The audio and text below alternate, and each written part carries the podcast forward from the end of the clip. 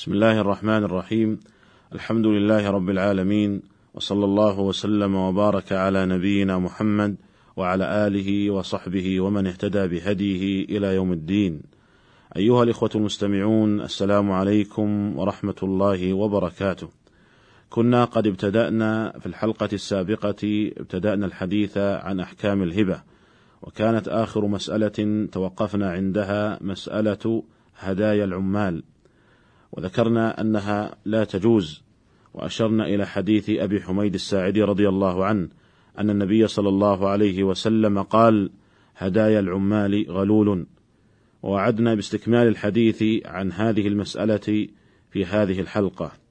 فنقول إن هدايا العمال قد بين النبي صلى الله عليه وسلم أنها محرمة. وذلك في الحديث السابق هدايا العمال غلول وذكرنا أن هذا الحديث حديث حسن أو صحيح بشواهده وهو في مسند الإمام أحمد وغيره.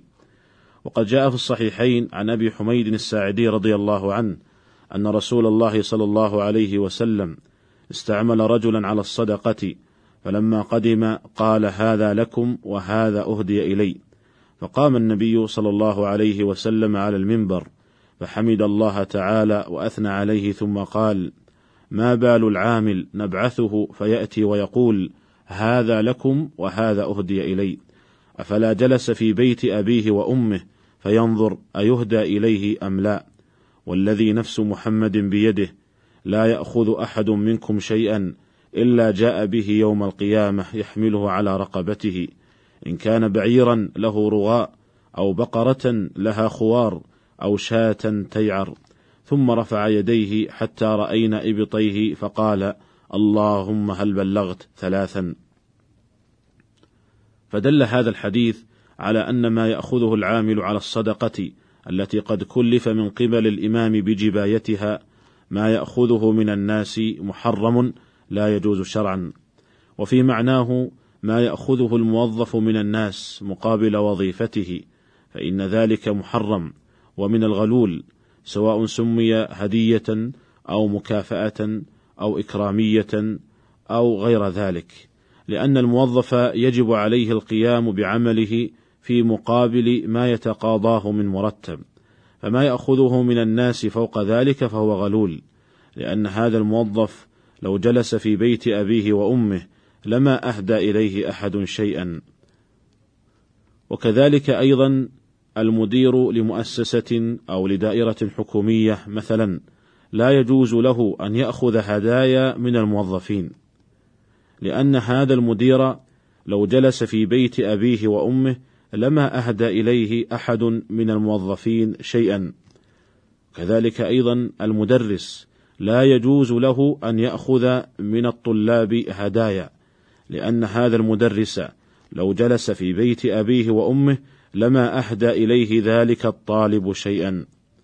والحاصل أن القاعدة في هذا الباب هي قول النبي صلى الله عليه وسلم فهلا جلس في بيت أبيه وأمه فينظر أيهدى إليه أم لا. فنقول هذا المهدى له لو جلس في بيت أبيه وأمه فهل سيهدي له ذلك الشخص؟ إن كان الجواب بالنفي فإن تلك الهدية لا تجوز بل هي من الغلول، وإن كان الجواب بالإثبات علمنا بأن المقصود منها المحبة والمودة بأن المقصود منها المحبة والمودة وحينئذ تكون جائزة. قال الإمام ابن القيم رحمه الله تعالى: الفرق بين الهدية والرشوة وإن اشتبه في الصورة القصد، فإن الراشي قصده بالرشوة التوصل إلى إبطال حق أو تحقيق باطل. فهذا الراشي الملعون على لسان رسول الله صلى الله عليه وسلم. فإن رشى لدفع الظلم عن نفسه اختص المرتشي وحده باللعنة. وأما المهدي فقصده استجلاب المودة والمعرفة والإحسان. فإن قصد المكافأة فهو معاوض وإن قصد الربح فهو مستكثر. انتهى كلامه رحمه الله.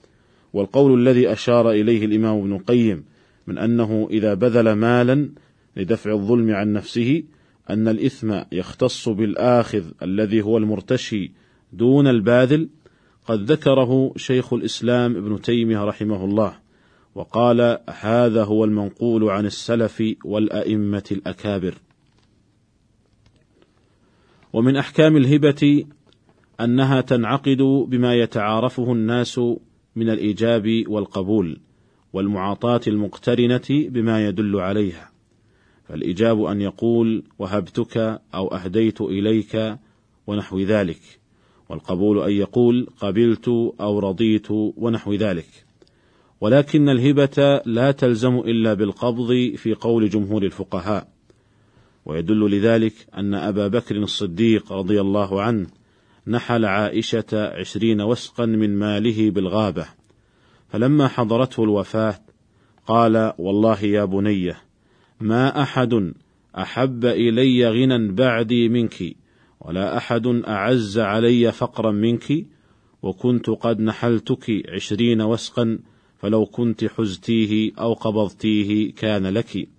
وإنما هو اليوم مال وارث وإنما هو اخواك واختاك فاقتسموه على كتاب الله عز وجل وقد أخرج هذه القصة مالك في الموطأ بسند صحيح وهي ظاهرة الدلالة في أن أبا بكر رضي الله عنه يرى أن الهبة لا تلزم إلا بالقبض. قال المروذي: اتفق أبو بكر وعمر وعثمان وعلي رضي الله عنهم على أن الهبة لا تجوز إلا مقبوضة.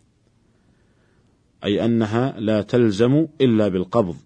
قال الموفق بن قدامة رحمه الله: هو إجماع من الصحابة رضي الله عنهم. فإنه مروي عن أبي بكر وعمر رضي الله عنهما ولم نعرف لهما في الصحابة مخالفا. ثم قال رحمه الله بعد ذلك مفرعا على القول بأن الهبة لا تلزم إلا بالقبض قال: والواهب بالخيار قبل القبض إن شاء أقبضها وإن شاء رجع فيها. وقد ورد الذم في حق من رجع في هبته ففي الصحيحين عن ابن عباس رضي الله عنهما أن النبي صلى الله عليه وسلم قال: ليس لنا مثل السوء الذي يعود في هبته كالكلب يرجع في قيئه. قال الحافظ ابن حجر رحمه الله: قوله ليس لنا مثل السوء أي لا ينبغي لنا معشر المؤمنين أن نتصف بصفة ذميمة يشابهنا فيها أخس الحيوانات في أخس أحوالها. قال الله سبحانه وتعالى للذين لا يؤمنون بالآخرة مثل السوء ولله المثل الأعلى. ولعل هذا أبلغ في الزجر عن ذلك وأدل على التحريم مما لو قال مثلا لا تعود في الهبة. انتهى كلامه رحمه الله. والحاصل أنه لا يجوز الرجوع في الهبة بعد أن تقبض.